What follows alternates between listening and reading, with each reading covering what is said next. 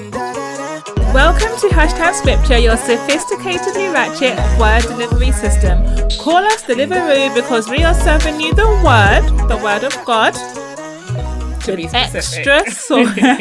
serving you the word, the word of God with extra sauce and a little dash of ratchetness. On hashtag scripture, we are discussing everyday topics informed by an everlasting God. A God who wants you to share this podcast with all your friends, All around, all your family. all around. He wants you to follow the hashtag. I mean, this is just, I'm assuming he wants you to do that because he wants us to do this. So why would he want us to do this unless he wanted you to do that? Do you know what I mean? Extrapolation. So what we're going to do right now, and when by we, I mean you, is you're going to go and follow us on at HT Scripture on Twitter, hashtag Scripture on Instagram, SoundCloud, iTunes, Facebook. That's what we that's what you're gonna do, whilst we wait here for you to do that. Cool. Let's get into it. So the word on the street is the word on the street is. In fact, there's too much word on the street, which is why we have to have this topic today. The word on the street is you have the right to remain silent. If you are going to misquote God, if you're going to misquote God, you have the right to remain silent. If you know you cannot remember the correct phrase, keep stum. Okay? You have the right to remain silent. Anything you do say will be misquoted and used against you anyway. Okay? So it's best to just say it right best to just say it right. Today's topic is scriptures, popular scriptures, and scriptures taken out of context. Things you think God has said when he really hasn't said it. Okay? You misquoting our personal Lord and Savior Jesus Christ. Scriptures taken out of context. And because we love the scripture, hashtag scripture, we take this very personally. Very Okay? Personally. Cite it. References are so important. Plagiarism is prevalent. No, I don't know what she's talking about. At this I've point. gone off on a tangent. What's she talking about? We'll cut this bit out. We take it very seriously because it says hashtag scripture. You have the right to remain silent if you're going to misquote God. So what we're going to be covering today, what we're going to be covering today is scriptures taken out of context. Briefly, why is it dangerous to take scriptures out of context? Two, briefly, how can we do our best to ensure that we are not taking scriptures out of context? So one, why is it dangerous? And two, what can we do to ensure that we are not taking scriptures out of context? And three, the most, the best part of this mm-hmm. is going to be a little bit, a little comical, but very serious. The most infamous scriptures used out of context. The most infamous scriptures used out of context and the things that you're saying God has said when he really hasn't said it. Okay? Okay. So, question number one for me. Why is it dangerous to take scriptures out of context? So, if we misunderstand what God has said, then that obviously will then affect our relationship with God. Because if we're thinking God said that we should dress all in blue and we thought he meant dress all in red, then obviously God's not going to be happy that we're mm-hmm. dressing all in red instead of blue or mm-hmm. whichever one I said. I can't remember now because short attention span and everything like that. So it's really important to understand what God is saying because not only does it damage your relationship with God, but then you then go and disseminate that information to other mm-hmm. people and then it damages their relationship with God. And we can only hope that they would then go and study the scripture for themselves to really understand what God has said. But I feel like, um, the kingdom of God has been playing Chinese whispers with the word of God for far too long. We have to get down to what he really said, in what context he meant it, in what, um, like societal background he said it in, what applies to what, you know, it's really important to understand those kind of things because we have to take the word of God as a whole. The word of God is not just a bunch of sound bites and Christians love sound bites. We love us a They good soundbite, love honey. sound bites every day, sound bite. But sometimes the sound bites are not accurate. Do you know what I mean? So it's really important to understand where God's coming from so that you can then preach the gospel accurately. Because some of you preaching the gospel and just completely turning it on its head, it's not helping anybody. It's not saving anybody. Mm. You know? So I mean, yeah, it can be dangerous. It can be a salvific issue. I absolutely agree. Also, don't misquote God. He doesn't need your help to confuse people. The devil's already doing a really good job of that, you know, mm. and you don't need to help God. He is fine and able to do things by himself. And you are confusing people. Leading people astray causes um, them to be led astray and it then becomes false doctrine. If Yeah. you're preaching something contrary to what God has said or an add-on or you've interpreted it in a certain way, it becomes false doctrine and it becomes a fallacy. So you have to really be careful in terms of how you quote God, how you quote scriptures, because it can be used to preach and dis- and, and di- distribute false doctrine. Also, if I tell you the wrong ingredients, um, to make cake or jollof rice, you're not Another cake analogy, guys. What did I say last time she said a cake analogy? I said I would be leaving the podcast. She's done it again. Are you gonna leave the podcast? Bye. if I give you the wrong ingredients to make cake, all right, and if I give you the wrong ingredients to make jollof rice, you're not going to make cake, or you're not going to make jollof rice. Likewise, with the kingdom of God, if I give you the wrong information, if I mm-hmm. quote the wrong scriptures, it's not going to lead you to Christ. And ultimately, we are trying to lead everyone to Christ and lead everyone to sound doctrine. So, given the wrong ingredients, given the wrong scriptures, will lead people to a place that is not where they're supposed to be intended to, which is the kingdom of God, which is Christ. So, which is this is why it's dangerous to take scripture out of context. Yeah. And um, so how can we do our best to not take scripture out of context? It's really about studying, knowing God for yourself. Don't take somebody's word for it. Go and study yourself um, to show yourself approved. Go and figure out what is it that the scripture really means. Is this person using it in the right time? And even when your your pastor does it, I very much respect my pastor, but there's some things that he said that I'm like, hmm, Questionable. is that is that in line? And it's not even, it's not like it's a malicious thing. They're not doing it on purpose. That's their understanding of it. Mm. But sometimes it's out of ignorance. So it would be ignorant of you to take every pastor, every word, every pastor says at their word. You Mm. have to study it for yourself. You have to. You have to pray on it for yourself. Don't just assume that you've understood the word without actually approaching God and Yeah. expecting the Holy Spirit to reveal to you what he really means. Yeah. Don't take the word of God without the spirit of God because that is fruitless Yeah. um it's also important to make sure that you're not only reading the bible but Mm-hmm. studying the bible. That there's two different things. Yeah. i can read the bible all day long. Yeah. studying the bible is is it's a harder process. It's a longer process. Yeah. it's not just about what does the words say but what do the words mean? It's about the you know taking the whole for example the whole book rather than just taking one verse. Yeah. take the whole chapter, take the whole book, understand what it means, understand the context of the time, understand who was it written to, especially with the letters of Paul. Who is it written to? Why was it written to them? What stage of their Christian life was it written, you know? Not just, oh, this is this, so it must apply to me, or do you understand? Um, and then also, you know, using resources. We live in this technical, technological age where there's so many resources available to us. There's, um, Blue Letter Bible, YouTube, there's like the Bible Project, and there's like plenty of, um, bloggers who, again, yes, you can use them, and you, you can use biblical commentaries and stuff, but make sure that you pray on it to make sure that it's correct. Um, one of the YouTube channels that I particularly like, except for the Bible Project, which is excellent and I recommend to everyone, is um John. I'm gonna pronounce it wrong. John Jurgensen, Jurgensen. J- I don't know, but his name is J J O N something. You'll find him if you type start typing stuff. Um, yeah, he's really good. He kind of breaks things down in a way and then gives you the background as to so that you can see okay he's really studied it so he really knows what he's talking about and he does it in a fun way as well so which is always nice um and then also um did i say blue letter bible Yeah. I'll say it again, Blue Letter Bible, understanding what the original word said and where else the original word was used. You can buy concordances, study Bibles, Yeah. application Bibles. Just don't don't only read it, study it.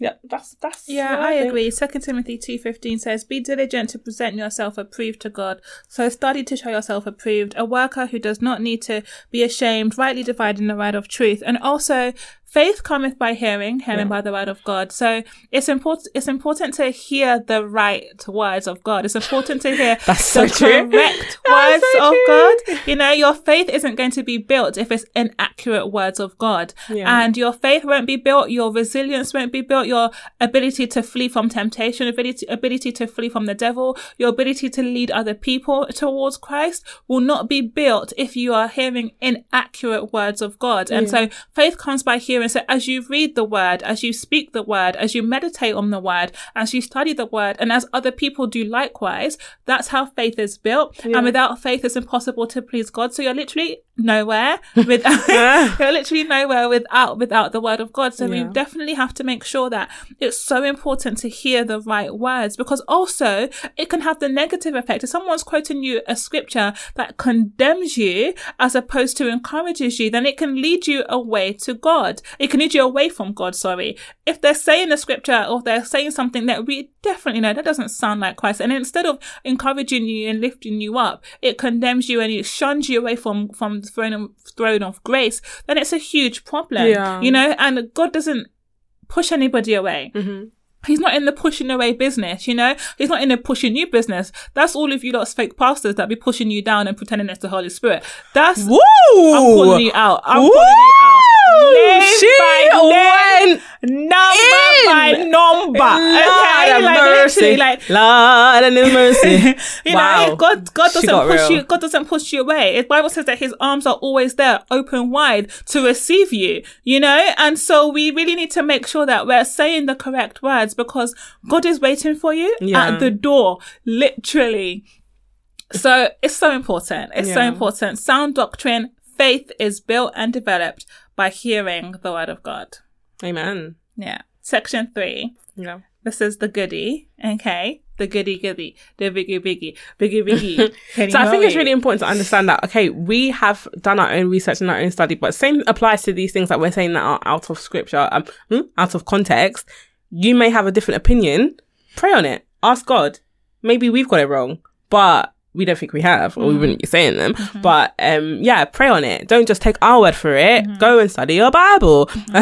My favorite podcast, apart from this one, is Rap, Rap Theology by Ebony Janice.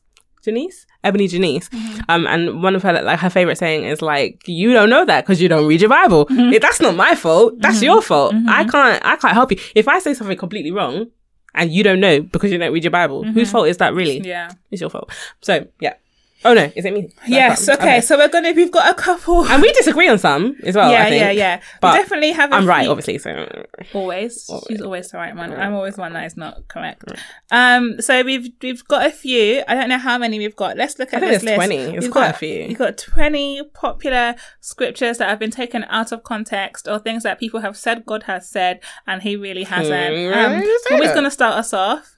Um, we will obviously interject, but going to start us off on the ones that she has noted down. Okay. Romans eight twenty eight. Sometimes we forget to read the whole scripture and we then relay that information to everybody else without relaying the whole scripture. So the actual scripture, Romans eight twenty eight, is and we know that all things work together for the good of those who love God and are mm. called according to his purpose. To those who are called according to his purpose. So not just that, oh, I love God, God knows my heart, but you're actually doing the stuff that And God wants also you to be even doing. Those who love God, because you can't say you hmm. love God and then still be doing certain things, and then you're wondering why all things aren't working out well for you. All Your love is fake love. This is Mickey Mouse. Tom and Jerry love. It's not real love. Call a spade a spade. do Mickey Mouse and Bec- Tom and Jerry even what? what are they Mickey Mouse is there. Tom and Jerry is Mickey Mouse pretending. Tom and Jerry pretending. You know what I mean? Like literally, when you say you love God, there's evidence Yeah. of it. You know what I mean? He says, "If you love me, then follow my commandments." And if you're here doing everything that he tells you not to do, but I love, I loves me some Jesus. Well, you shut your face. Shut it. Your pie hole. Every hole that is open in your face, block them. okay, yeah. So Sorry. Philippians 4 13. I can do all things through Christ who strengthens me. Yeah, that's great. That is really great. And we really can. But a lot of people use this and say, I can get a car. I can get a house. I can get seven billion pounds. I can take your job. Through Christ who strengthens wife. me. I can take your husband. I mean, you know, but that's not what the scripture is. If we read from a little bit further, if we start from verse 10, it mm-hmm. says, But I rejoice in the Lord greatly that now, at least, at last, your care for me has flourished again.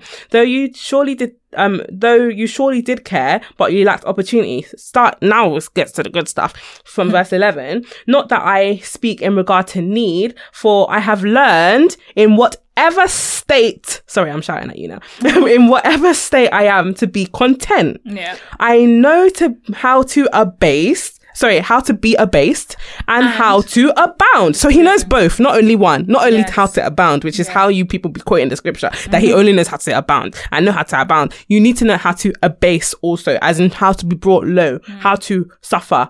Hmm? Everywhere in all things, hmm? hmm? everywhere in all things, I have learned both to be full mm. and to be hungry, mm-hmm. both to abound and to suffer need. Mm-hmm. I can do all things, both abound and abase, in Christ who strengthens me.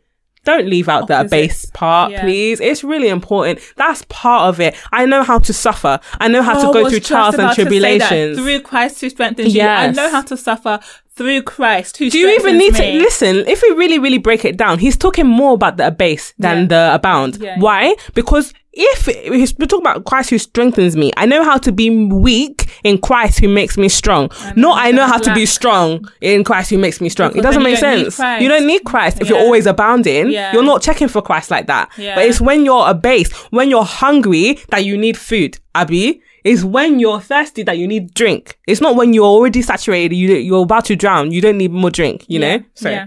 okay. Romans 10 13.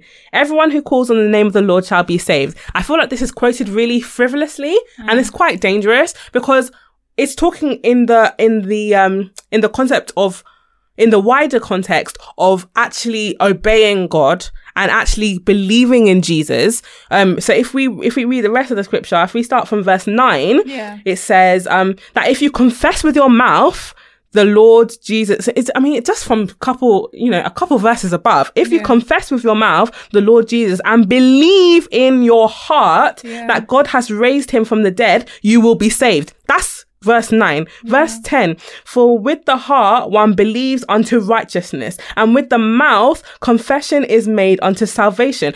Again, with the heart, you must believe, and then you confess with your mouth after you have believed. Yeah. For the scripture says, Whoever believes on him will not be put to shame. For there is no distinction between Jew or Greek, for the same Lord is over all, rich to all who call upon him. Whoever calls on the name of the Lord shall be saved.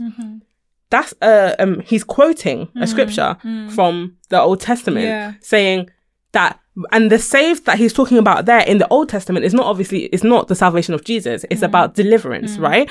But in the wider context of what he's saying, he's saying that once you believe with your heart and confess with your mouth, you are saved. But the believing with your heart bit needs to come first mm. and it needs to be there. It's not uh, in isolation that you can just call upon the name of the Lord and be saved. No, because we know that in the gospel it says, you know, some of you will call me Lord, Lord, and I will say, ah, I, depart know from me, you." you evildoers and workers of iniquity. I never knew you. Mm. So we have to make sure that we're quoting the whole of the passage, the mm. whole of the scripture and putting it all in context, or otherwise you're leading people astray to think they can just say, oh, um, Lord, save me, and they'll be mm. saved. It's not that easy. Yeah. It's not that easy. You have to really believe. Yeah. Okay, so First Corinthians 13. Oh my god, child. This scripture annoys me. The whole the whole passage really annoys me how people use it because they use it so far from the truth. We're gonna talk about first verse one in itself is already taken so far out of context. It's um if I speak with the tongue of men or angels, but I have not love. So people think that means that okay, tongues you're speaking in the People tongues put of tongues in angels. First Corinthians 13. Hmm? Seriously. People put tongues in First Corinthians, First Corinthians 13. But it says tongues. Yeah, but I didn't. I thought that just meant languages. Or so, but people use this to back up speaking in tongues. Yeah. it's a lie. No, but this is I what I'm refuse to believe saying. You, sorry, I can't. This is what I'm saying. No, I don't- I don't people quote people quote this and say, okay, that means that you know, there is a language, there's language of men and a language of angels. What's so when you're talking in love? language in, no, it's not about that. Please, I beg. So uh, they just quote the first bit. Yeah. Oh. To say that that's a backing up to say that there is a, lang- a heavenly the language. sentence. They don't finish it because it's, but I have not love. So let me read the whole thing. I'm annoyed. Though, though I speak in the tongues of men and of angels, but have not love, I have become sound, I've become sounding brass or a clanging cymbal. And though I have the gift of prophecy and understand all mysteries and all knowledge, and though I have all faith, so that I can remove mountains, but have not love, I am nothing. And though I bestow all my goods to feed the poor, and I'm I'm emphasizing all for a very good reason here, but I'll get to that in a minute. Um, and though I give my body to be burned, but have not love, it profits me nothing. So here they'll say that the language of angels is the tongues, like the bukiri bika titari yahusa hande, you know. So that's what they'll say. Like, okay, because it says a language of um, angels, that means that when you're speaking tongues, you're speaking the language of angels, mm. which is just really inaccurate because here Paul is using hyperbole. Hyperbole is when you exaggerate drastically mm-hmm. to make a mm-hmm. point. Mm-hmm. So he's saying let's even skip out the tongues bit because it's confusing. Because every time someone says tongues, people think it's talking about, you know, talking in heavenly, I don't know, um, It's you a know, unintelligible language. tongues. But that's not what it means. So if we go to um verse two, and though I have the gift of prophecy and understand all mysteries and all knowledge, and have all faith, but does the gift of prophecy give you all knowledge? No, it doesn't. Does the gift of prophecy reveal all mysteries to you? No, it does not. If um and then he says, and though I um bestow all my goods to feed the poor, do you have to bestow all your goods to feed the poor? No, you don't.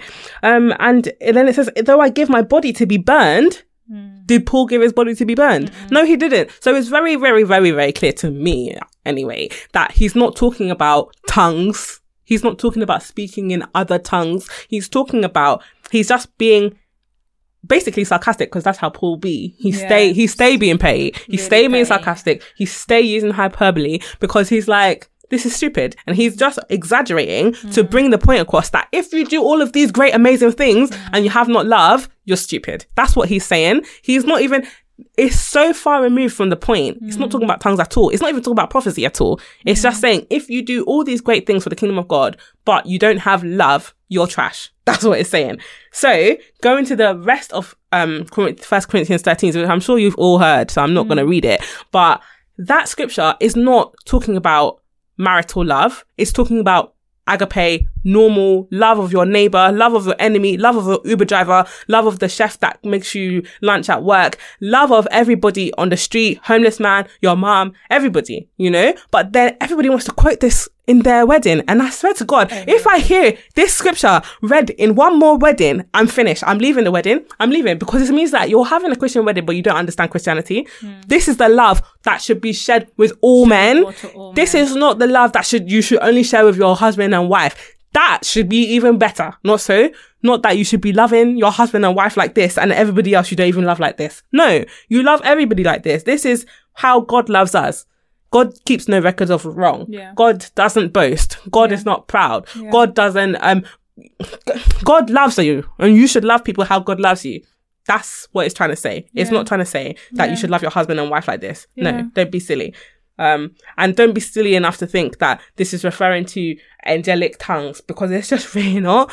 Angels are ministering spirit, spirits, right? Angels don't have vocal cords or tongues. Yeah, they're spirits. They can come in the form of a human. When they come in the form of the human, they speak the human's language. They don't go and speak angelic tongues. So I think it's, I think it's a bit, it's a bit too spiritual to assume that this is talking about tongues, at the gift of the spirit. It's mm. rather talking about love and how if you don't have, if you have all these great gifts and you don't have love, you are trash. Sorry, it That's doesn't say that, but that means you might as well just lead on to the next one as well. um, okay, so and then again talking about you know the angelic tongues and tongues, of blah blah. blah um, Romans eight twenty six. Likewise, the Spirit also helps in our weakness, for we do not know what we should pray, um, what we should pray for as we ought, but the Spirit Himself makes intercession for us with groanings which cannot be uttered. Groanings which cannot be uttered. What does uttered mean? Uttered means to release mm. words from your mouth, basically. Mm, mm. So it can't be talking about tongues because tongues are uttered. Tongues are words. Yeah. Tongues are things that you say. There are, they are literally utterances. That is what tongues are. So if you are speaking, then you are uttering and therefore this, this scripture cannot be referring to that. It's speaking about the groanings are actually speaking about your personal groan because earlier on in the scripture it says, um, you, because we pray not what we ought. That's the first thing it said, because we, um, we know what we ought, we, ugh, we know not what we ought to pray. So that's our groaning, that we don't know what we ought to pray. So he prays for us, those groanings to God. Not that, okay, you'll be speaking in another language. No, that's not about that at all. Yeah. Um, okay. Romans 7, verse 14 to, oh, that's a long one. I probably won't read the whole thing, but 14 to 25, you can read the whole thing in your own time. But basically, it's talking about um, the things I know not to do, I do, and the things that I, the, the things that I don't want to do, I do, and the things that I don't want to do, I don't do. Did I say that right? Yeah. Are you sure? Yeah. I'm going to say it again. Go. The things that I don't want to do, I do, and the things that I do want to do, I don't do. Yeah. Yeah. Um, so when Paul was talking about this, he's talking about how he used to be hmm. apart from Christ. He's talking about his experience when he was under the law as a Jew, how he was fighting that the two laws was wrestling in his flesh, that he wanted to obey the law of God, but the law of the flesh was also wrestling in his flesh because hmm. he was not saved. Yeah. But then at the end of the scripture in verse 25, it then comes to say, thanks be to God who delivered me through Jesus Christ. He's talking about after being delivered. So then I myself, in my mind, I'm a slave to God's law, Yeah. but in my sinful nature, a slave to the law of sin. So when I was in my sinful nature, I was a slave to the law of sin, but now I am a slave to God's law because I have to follow God's law because I'm now saved and he has set me free. So, and it's really, it's really obvious actually when you go to the, people use this scripture as an excuse to sin. Oh, we're all sinners. The things, I things that know what I wanna do, do, I do. do. Like, like, no, it's not saying this at all. What it is saying is that after God saves you, you no longer need to behave in that way. Exactly. And it's really obvious, um, if you get, if you go into the scripture a bit more, it says, um, in verse 17, it says, it is no longer me, I myself who do it, but it is the sin living in me. Do we have sin living in us no, as Christians? you have Jesus living in you. Okay, mm-hmm. so g- shut case, open Mm-hmm. Yeah. and shut case. And it's we are not, we don't have sin dwelling in us Yeah, anymore. We are free true. from sin. And if God is saying, if that's the word of God, then why would He also say that we are then to exercise self self control? We are Mm-hmm. then um, to conduct ourselves in a certain way that we are able to have control over what we do. He can't say that and in the same breath, in same breath, say, yeah, but you're gonna do what you want to do anyway. Yeah. Or you know, you're gonna do things that you don't want to do, and you're not gonna do things that you do want to do because that that's not a good exercise of free will, and that's not what God would say that we we are to do. He's actually going to say that's what you used to do, and now you're supposed to conduct yourself in this manner, shape, and form. Exactly. Yeah. And just to really emphasize, I just want to read again from verse 24. What a wretched man I am. Who will rescue me from this body that is subject to death? Thanks be to God that who delivers me through Jesus Christ. So the, the answer to the question, what a wretched man I am, who will rescue me from this body subject to death? Jesus. Yeah. Jesus will. Jesus did. And now I don't have to suffer this anymore. Yeah. That is what it's talking about. Moving on, uh, Matthew 11, verse 12. Mm-hmm. And from the days of John the Baptist until now, heaven suffers violence and the violent take it by force.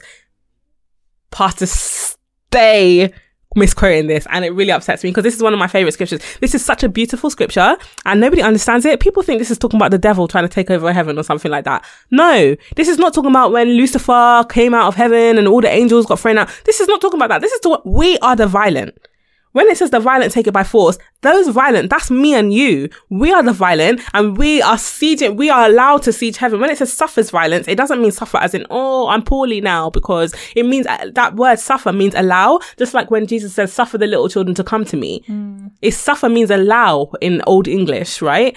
So it says the, the kingdom of heaven allows violence and the violent take it by force. The violence are us. We're supposed to siege and grasp the kingdom of heaven with zealous eagerness and passion. And it's almost disrespectful to think that God is going to allow His kingdom to You know, to, to be to be under attack, like But the devil imagine. constantly like Who that in such a violent manner. Don't respect God, please. Put some respect on his name. Put some respect on his name. The kingdom of heaven is not going to suffer violence. The kingdom of Mm-hmm. heaven allows violence because, um, and allows a certain type of violence Yeah. because we are to take the kingdom by force. Mm-hmm. We are to institute, we are to mandate, we are to do all of those things and we have to do it in a certain manner. So, like we said before that, that, you know, God uses certain things to bring about his will. Yeah. And this is a perfect example of that, that the kingdom suffers violence and the violent take it by force. We are his workmanship. We are his soldiers. We are kingdom ambassadors. You know, we are ministers of his and we are to take the kingdom by force, by force and not forces in like, you know, throw bombs and grenades and, Yeah. and all of that sort of stuff. Yeah. No, by forces in with, with vigor, Yeah. with passion, with, with intensity, with, you know, be meticulous about it. Be meticulous about taking and besieging and pushing forward the, the kingdom and pushing back the kingdom of darkness. You know what I mean? Bible says, uh, see, I was about to say it. There's a song that says, you know, the kingdom, not, what's the song? The song says, um, um, the gates of hell shall not prevail. What's that song? What's the song? The, um, okay, anyway, so there's a song. But the Bible it. does says the gates of hell shall not prevail. Yeah, but there's this, this Against song my I was, church. I was quoting instead of Yeah. Mm-hmm. instead of the, the verse. But anywho, you know, we are supposed to push back the kingdom of darkness. We're supposed to push back the, the gates of hell, and we are to do that with intensity, with with with tenacity, Temerity. with we have to be bold and Yeah, be you know be tenacious about yeah. it, and that's what it means with force, not bombs, grenades, and you know the way that the Crusaders did it. Mm-hmm, No, don't. It's not an excuse to be violent. It's not an excuse to be a terrorist. It's not an excuse to know. slap people who are who are not Ah! doing who are not going according to your will. You don't go around slapping witches and wizards. You know what I mean? Don't do that. That's stupid. Yeah. You take it by force and in the how forceful are your prayer is your Yeah. prayer life? How forceful, how ferocious, how strong is your worship life? You know what I mean? Mm-hmm. That's how we take the kingdom by force, not with bombs, grenades, and missiles Yeah. certain countries and certain countries in the world trying to just you know push um your ideology on everyone else in a certain way. Oh yeah we're coming in the name of the lord. Stop it. You're not. You know because that's not how we win the kingdom. We don't win the kingdom with war. Yeah. And it's almost in, in comparison to like the verse in um Revelations where it says he will spit the lukewarm out of his mouth. Yeah. You have to be hot. yeah You have to be hot for God. Yeah. Mm-hmm, You have to really have that zeal for the kingdom of God. Um so moving on. Do you want to do this one? First Timothy uh, six ten says, "For the love of money is the root of all evil, um, for which some have strayed from faith and their greediness and pierced themselves through with the many sorrows." Sorry, I don't know if you read that or not, um, because sometimes people's eyes be skipping words. For it's not the it's not money that's the root of all evil; it's the love of money that is the root of all evil please make sure you put the love of money. If you love money more than you love Jesus, you're on the road to evil. Yeah. Okay. So it's the love of money. It's where you placing love, you're placing money above God. It becomes an idol. Yeah. Okay. That's the root of all evil because idolism is the root of all evil. You know, not money. How can money be the root of all evil? Does it even make sense? How does it even make sense? Because you need money to do things. You know what I mean? So it's the If love I of can't have money for bread, it's then exactly. It's the love of. It's the love of money. How much do you, are you chasing money every day? You wake up in the morning. It's like okay, let me secure the bag instead of it being let me secure some some time with God. Someone you know said that I to me the other day, and I was lost. I know that I'm supposed to be holding Secure the the bag. I'm sophisticatedly ratchet, but I didn't know. I'm up with my technology. I'm really all. trying in I my really in this. age. I'm not going to say old age because that is also a logical fantasy. Um, and I, you know, it's not about securing the bag every minute of every day. It's about Mm-hmm. securing Jesus every minute of every day. Your hunger and thirst for righteousness not a hunger and thirst for your first milli. Can we just be honest about it? A Okay. a milli, a milli, a milli, a milli. Sorry. I'm a millionaire. I'm a you know, so it's the love of money. Please get it right. Please, please, please get it right. And people who say, "Oh my gosh, yeah, no, um, I don't love money more than God," but you can tell by the actions that they do. Stop lying, because we see you. Okay, we see you posting your material possessions and boasting of your financial acumen more than we see you boasting about God. So therefore, we know that it's not God you love more than money; it's money you love more than God. So please, don't get it twisted. This next one makes me really mad. So oh my gosh! really try. I'm gonna yes, really try to not get mad. we we was so, it. we were um, talking about it later. in the slavery discussion, the slavery, the slavery and the Black Jesus Yeah. one. Yeah, yeah, go for it. so basically It's about the 44,000. Some denominations have taken it 144,000. 144,000, sorry. Some denominations of Christ, quote unquote Christianity People have who don't decided, read. Let's just people call them who out. cannot People read. who don't read. You don't because read it's really, anything. really obvious from the scripture, have decided that only 144,000 people will make it into heaven. How can? Now, for me, In your own lineage, Seth, Even not just more than to do- 144,000 just people? to do common maths, two plus two. It's Two four. plus two is four, minus minus one. one, That's that's three. three. Quick, Quick maths. maths. Seriously, just to do quick maths. If only one hundred and forty-four thousand people are making it, then that means that your whole denomination only probably two percent will make it, and even that, no, because look how many years have gone by. Whereas currently seven mil- billion people on this earth. If only one hundred and forty-four thousand people all are making it to heaven, we should all finish. We should just, I should just live in sin. Abby, why do you? Why do you? Why would you? Evangelize. But how does that even know- make logical sense? But I want to, I want to get to the crux of the matter as to how it makes logical sense. I don't know.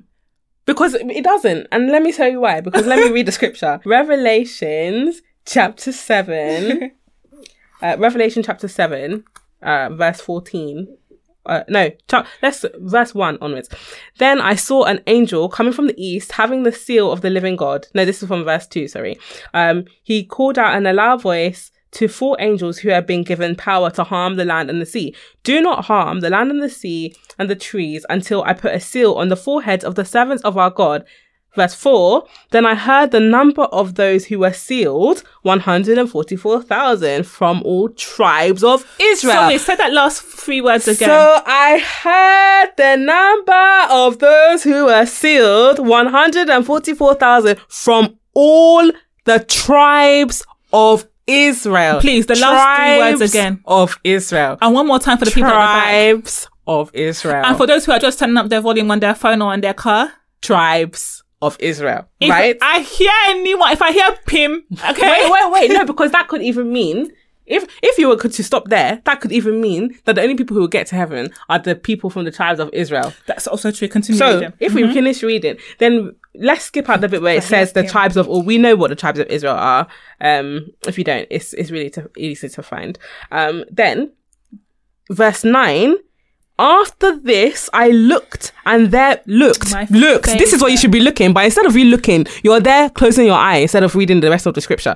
After this, I looked and there before me was a great multitude that no one could count Innumerable. no number Which- to this. how can you- There's no number that can. lang- we need to say it in a different language. I don't have maybe French. Spanish, something else. How do you In- say innumerable? Innumerable. no. Innumerable. Past tongues. number past number. I want to say it in pidgin. Number yeah? past number past number. Infinite, as in nobody could count. He would have sat there counting. He wouldn't have made it. For he would have died. accuracy's sake, sake, yeah. You, you can't count it from every, Every nation, nation, tribe, people, and language. Standing before the throne and before the Lamb, they were wearing white robes and they were holding palm branches. To me, this doesn't sound like people who are in hell. This sounds like people who are in heaven. But I can even go further. And just to show you that these people were not in heaven, if we skip to verse, we're not in hell, they were in heaven. Let's skip to verse 13 where it says, Then one of the elders asked me, these in the white robes, who are they and where did they come from? And I answered, Sir, you know.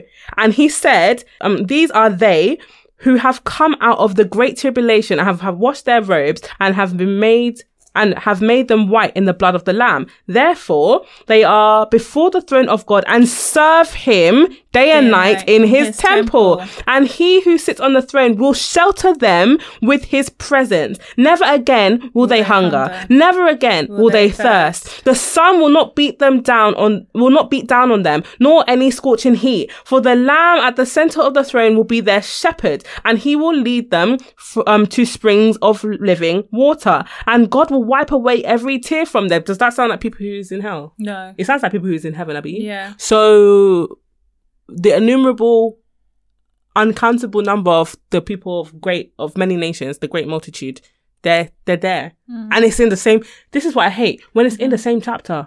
All you need to do is read Mm. Even reading. two or three verses down, but you couldn't even be bothered. You want to go to sleep after you read that one. Don't do that. Read the whole Mm. Chapter. No, it's true. Matthew 7, verse 1 Judge not that you may not be judged, for with what judgment you judge, you will be judged. And with what measure you use, it will be measured back to you. If we skip then down to verse five, hypocrite, first remove the plank from your own eye and then see clearly to remove the plank from your brother's eye. This is not saying don't tell people not to sin. Tell yourself. It's saying tell yourself to not sin, don't sin, and then help others to not sin. Yeah. That's what it's saying. It's not saying don't ever tell anyone about sin. That's not judgment. Judgment is when you're saying this person is less than me because they're sinning, because they're committing a different kind worse of than sin. Satan. You know, listen, that they're worse than the serpent in the garden because they're doing a different kind of sin to you. And this is kind of what we touched on in um, the homosexuality episode, where it's like, just because somebody is committing homosexuality and you're committing gossip, you're the same. Mm. You're the same. Mm. God is not pleased with either of you. Mm. So don't not tell people that they are sinning. You're allowed to tell people that they're sinning, Yeah. but also remove the sin from your own life before you start talking about everybody else's sin. Yes. Cool. Ephesians 6 18. Oh, another one that really irritates me. To be honest, it's mostly the tongues ones that really irritate me. Do you think that? Do you think there's a reason for that? Yes, I do, but we'll speak about it in another podcast. um, praying always with all prayer and supplication in the spirit. This is not in tongues, it's in the spirit. And people always quote this to say, oh, pray in the spirit, pray in the spirit, and they mean pray in tongues. But it's so far from the truth. And the reason why is because if you had to always pray in the spirit, and so you always have to pray in tongues, then most of us are not praying properly. Because I know for a fact, I don't, well, I pray with words like with English because English is my yeah that's my first language. Praying and understanding and praying in the spirit are not two different things. Mm-hmm. You pray with you you might pray in the spirit saying words that you understand, but then you've forgotten what you prayed about because you were so in the spirit. Fine. Mm-hmm. But it's not okay, you're praying in other tongues and that's why you're praying in the spirit. No. Mm-hmm. Praying in the spirit is praying with the assistance of the Holy Spirit, with the leading of the Holy Spirit to pray supplications, not praying soulish prayers, Lord, I want a house, Lord, I want a car, without any, um, without it adding any value to the kingdom. Mm-hmm. It's about, Lord, save your people. Lord, direct my steps. Mm-hmm. Lord, um, liberate the oppressed, you know, not, yeah. Lord, um, do, do whatever I want because you're a Mm-hmm. genie. That's not what it means. Mm. Uh, yeah. Okay. Romans 12. Verse 2. And do not be conformed to this world, but be transformed by the renewing of the mind, that you may prove what is that good and acceptable and perfect will of God. In the, um, This verse annoys me. in the kingdom, no, you use this like this, so this don't, don't even recover from me because you use this like this. In um, in the King James version, it doesn't say and and and. It just says good, comma acceptable, comma perfect will of God. God is not double minded. He only has one will. He's not. He doesn't have a good will and then a perfect will and then an acceptable will. God's will is good, perfect, and acceptable. So I don't like it when people say, okay, well, he's using the, this one, it's not God's perfect will, but it's his I don't use a acceptable will. like this. You do. Sometimes you do. I say do, if do, I don't do. want to be in God's perfect will, I want to be in His permissible. Yeah, but the permissible is acceptable. No, so wait. So give me an example of when I would use it in this way. I'm not sending for you, but it's something that they use commonly in my church that I don't agree with. Okay. Um, like, yeah, God doesn't have separate separate categories of will. Mm-hmm. God has one will, and it is His good, acceptable, and perfect will. He doesn't have a. It's good, but it's not acceptable, mm-hmm. or it's perfect, but it's not good, mm-hmm. or it's acceptable, but it's not perfect. No, it's all. All His will is all of that. Um, yeah. This is you. Okay, so things that people have said God has said, but he really hasn't. Okay. God works in mysterious ways, his wonders to perform. Ugh, I could literally just like vomit right now. God works in mysterious ways, his wonders to perform. This, I repeat, this is not in uh, the Bible. Not in my Bible. It's not in the Bible. Yes, God does what he wants to do, when he wants to do it, and how he wants to do it, but it's not mysterious. Okay? Um, and the closest version of this verse I can find in the Bible where people will even, you know, be able to put two together and get 56 mm. is Romans 11 verse 33 where it says, Oh, the depth of the riches, both of wisdom and knowledge and of God. How unsearchable are his judgments and his ways past finding out past finding out, but not is never ever going to be found out. Okay. Yes, there are deepnesses. There is there's a depth to his wisdom. There's a depth to his knowledge. There's a depth to his riches and wisdom, but it's not past finding out. Okay. But Bible says a number of times he has made his way known to man. Hmm. So you can't be like, okay, God is a mysterious God. And then in the same sense, we say, he has made his way known to man. Psalms 103 verse 7 says, He made his way known to Moses, his deeds to the people of Israel. He told Israel from the jump, right? This is what I'm finna do with y'all. Nothing was by surprise. Hmm. You know, he reveals his plans. He reveals his plan. He revealed his plan to Moses and to the children of Israel. Ephesians chapter 1 verse 9 says, having made known to us the mystery of his will, according to his good pleasure, which he purposed in himself. Yeah. Having made, so what was the, and what's the mystery that they're talking about? The mystery, in fact, it's in Ephesians chapter 3. Ephesians chapter 3 verse 1 to 7, the mystery revealed says, For this reason I, Paul the prisoner of Christ Jesus for you Gentiles, if indeed you have heard of the dispensation of the grace of God, which was given to me for you, how that by revelation he made known to me the mystery, as I have briefly written already, by which when you read, you may understand my knowledge in the mystery of Christ. Okay. So the mystery is Christ, which in another ages was not made known to the sons of men, as it has now been, been revealed by the Spirit to his holy apostles and prophets. So before it wasn't known what the whole plan was with Jesus. You know, there was a little bit was revealed in the Old Testament, but the full redemptive purpose was not fully revealed, right? It says, but now it has been made known by the Spirit to his holy apostles and prophets that the Gentiles should be fellow heirs of the same body. That's what it was. And at the beginning, they was only for the children of Israel. Now the mystery is, you get a house, you get a house, you, get a house. That everybody now, the God, the salvation is for the Gentiles, okay? Because the Israelites were just doing crookum crackum. Yeah? Mm, it should be fellow heirs of the same body and partakers of his promise in Christ through the gospel, of which I became a minister according to the gifts of grace of God given to me by the effective working of his power. So the mystery that has been revealed is the mystery and the splendor of Jesus Christ being the savior of the world. God doesn't work God doesn't work in mysterious ways, his wonders to perform. Stop it. It's not real. Okay? the seven deadly sins. Where? Yeah? Where? Where? No, but people actually think this is in the Bible. No, but I've met quite a where? Where do genuinely they? think it's in the Bible. Where? Where? It's Where they at though? Where Eh, at? Where eh, at? Where you at though? The seven deadly sins is a categorical list of sins that, according to popular myth, led to death. Right? The seven deadly sins are gluttony, greed, sloth, lust, vanity, envy, and wrath. History shows that the list was compiled by theologians right? And used in various commentaries over centuries. Okay. The list was compiled by theologians. Not that they were looking at scripture verses in the Bible and compiling the list. They compiled, they compiled the list by themselves. Proverbs 6 verse 16 to 19 says, There's six, these six things the Lord hates. Yes, seven are an abomination to him. Okay. A proud look, a lying tongue, hands that shed innocent blood, a heart that devises wicked plans, feet that are swift in running to evil, a false witness who speaks lies, and one who sows discord among the brethren. Okay? Although these verses may have been the inspiration for the seven deadly sins, the list, the 11 seven deadly sins, it doesn't say that these sins lead to death in the Bible. Okay? sin leads to death. It says hmm. all sins lead to death. Okay? But these seven are not the deadliest sins. But they're all categorized to to include all sin, no? Isn't that the point?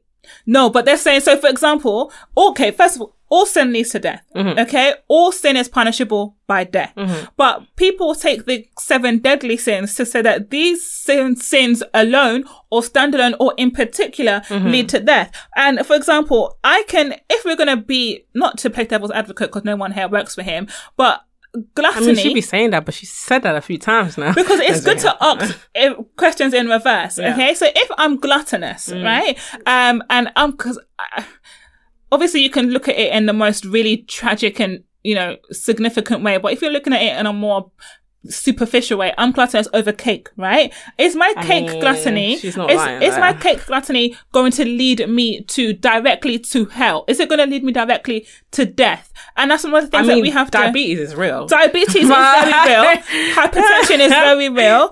Okay, all of these no, things are very we real. cancel it in Jesus' name. But it's not real for to- me. It may be real for somebody else, but it ain't. to, um, it ain't real for me. you have to calm down You know, so cake. this I do. I've calmed down a lot this Yeah. year. Okay, well done. The seven deadly sins, please. It's not in the Bible. Okay. Um, God helps those who help themselves. Again, where? Tell me where. Where does it say that? Tell me where. Where does it say that? God helps those who help themselves. This verse is not in the Bible, but has been repeated like it's fact. And I don't understand why. Where is it say this in the Bible? The Bible, in fact, speaks so often about how much God helps humankind, especially those who can't help themselves. He mm. helps people. God helps. He's a helper. My helper. oh. His eyes are going to and fro looking for, who someone to can help. My helper. Oh, he helps. He's help. He's God. Are you okay? Does that even make sense? How can he not help? That doesn't make There is sense. something that makes me come into your presence, my helper. How? Hey, hey! No, you actually started something. You need to move on. You need to move on. It doesn't even make any sense. You know what I mean? Especially those who can't help him, who help themselves. That's who he helps because it says, "In your weaknesses, my strength was made perfect." Yeah. You know what I mean? So we have to make sure that it's not like, "Oh, God hasn't helped you because you're not helping yourself." Where? Stop quoting God. Yeah. Like, please stop doing that because you're condemning words in his people. yeah. You're really condemning people. God hasn't helped you because you haven't helped yourself. Somebody should slap you, you know. However, there is instances in the Bible that point to the necessity for people to take action, yes, on their own behalf in conjunction with God. Yes, if God's given you an instruction and you haven't done it, and then his follow-up part hasn't been completed because you haven't done your own part, fine. You know, he hasn't completed his part because you haven't completed yours.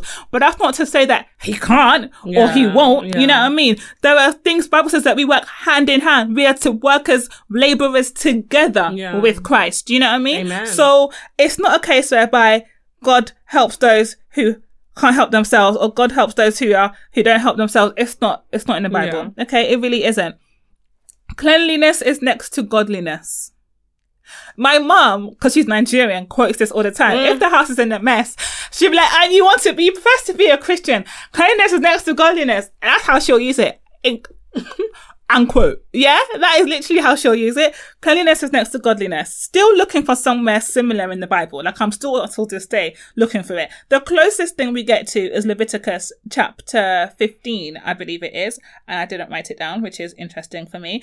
I think it's Leviticus chapter 15, which talks about do not touch him, you know, don't touch blood before you eat, don't Yeah. mix this and mix that, um, and all of that sort of stuff. So it's, the traditional cleanliness next to godliness saying the traditional cleanliness is next to godliness It's not actually specifically stated, but there are principles.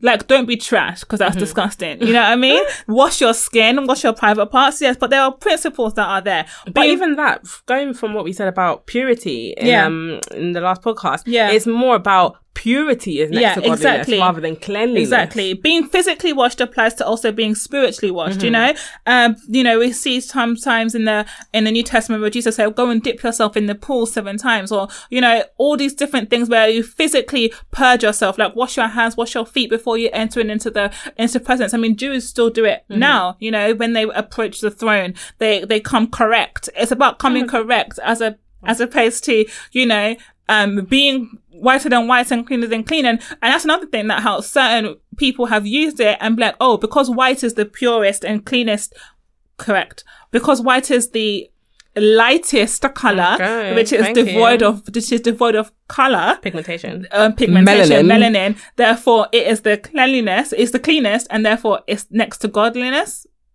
Not true. Okay? Not true. Not true. Not true. Um, three wise men.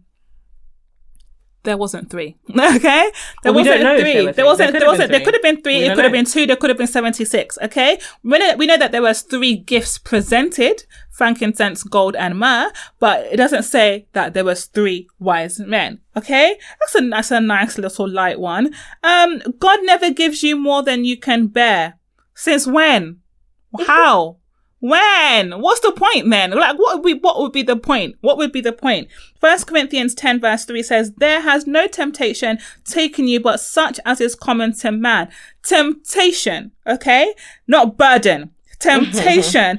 Okay, that has been such common to man, but God is faithful who will not allow you to be tempted above that you are what you are able, but with the temptation will also make a way of escape that you may be able to bear it.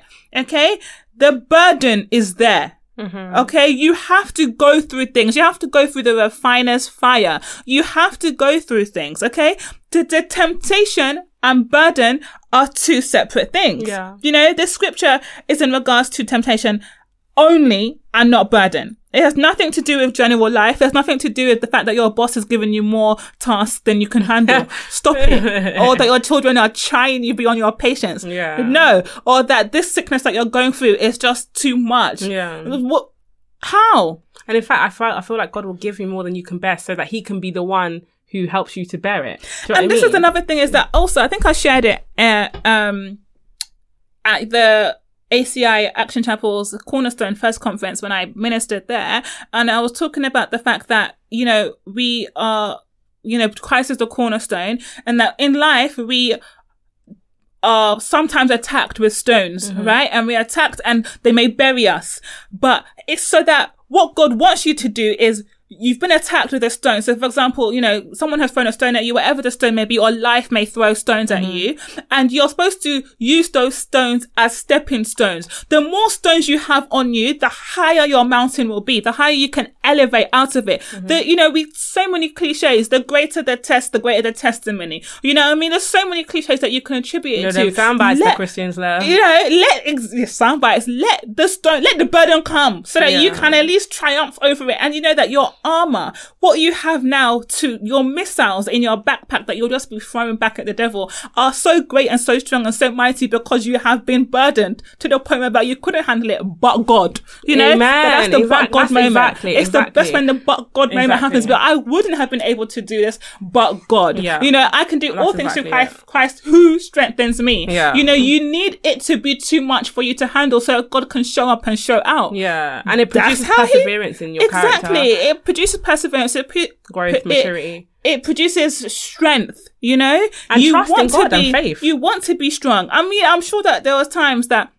David was fighting lions, demons, and bears, honey. Like, I can't handle this bear. Uh, you know, I can't handle the bear. He must have felt like this is just too much. But that bear that he defeated helped him to defeat Goliath. You know what I mean? Sometimes we have to really make sure that we're not trying to take away from the fact that there are things that you need to go through in order to reach the next level. And you better hope, I want it to be big so that I can stand on it and see higher and see further. Yeah. You know? So, And then I think the last one that we've got is um, Galatians five twenty three, which is all the fruit of the spirit. I'm not going to read them because we read them so many times, but um, it's the fruit of the spirit, not the fruits Yeah. plural of the spirit. Because fruit in itself is a plural. When you're using fruit, if I talk about seven apples, the the plural of seven apples is still fruit. Mm-hmm. I have seven. I have fruit here. Mm-hmm.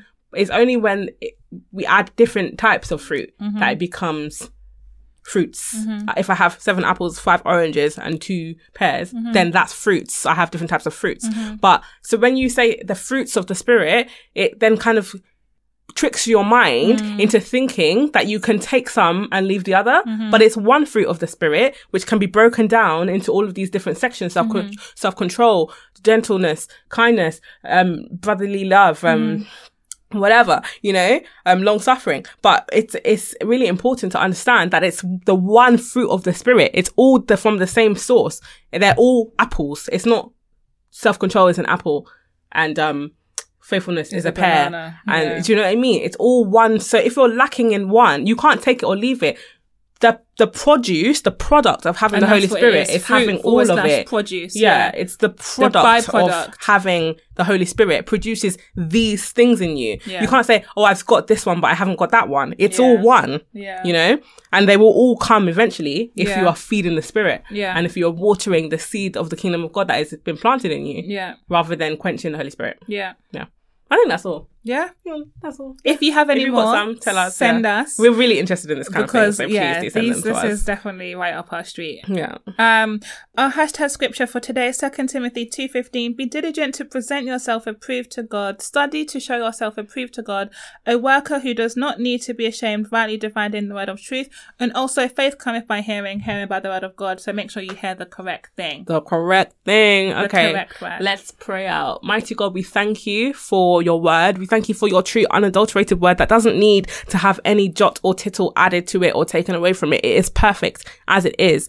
We thank you, mighty God, for helping us to understand it. We pray that you bring revelation. We pray that you bring understanding, mighty God, that we will not continue to misquote your scripture and your word and lead people astray, but that we will go down the correct, narrow path that you have designed and destined us to go down in the mighty name of Jesus. Thank you, Lord. Father God, we just thank you for how perfect your word is. Amen. And your word says your word is sharper than any two edged sword. Amen. And so we know that there is power in your word. There is deliverance in your word. There is grace in your word. We find favor in your word. And Lord, so we just want to thank you for how powerful your word is. And we pray that your word continues to be a powerful force in the hearts and lives and mouths of man and that we don't misquote you. We don't, um, lead anybody astray or lead anybody away um, by saying the wrong things. We pray that your the words that we speak are always soaked in love, Lord, so that it can just be a place of refuge for anyone who searches for it. We thank you for the power in the word. We thank you for the power in your name. In Jesus' name we pray. Amen. There is power, power, wonder working power in the blood of the Lamb. Sorry. There is power. there is power, Lion of Judah. Sorry. You can find us on at HT Scripture on Twitter, hashtag Scripture on Instagram, SoundCloud, iTunes, Facebook, where you're going to go follow us, subscribe to us, leave reviews, comments, repost, etc. Because we know that you're going to do that because you're you good people. we have faith So you. we got faith. Don't let us down. All right. Thank you. Thanks so much for listening, guys. Join us again next week. Until next time.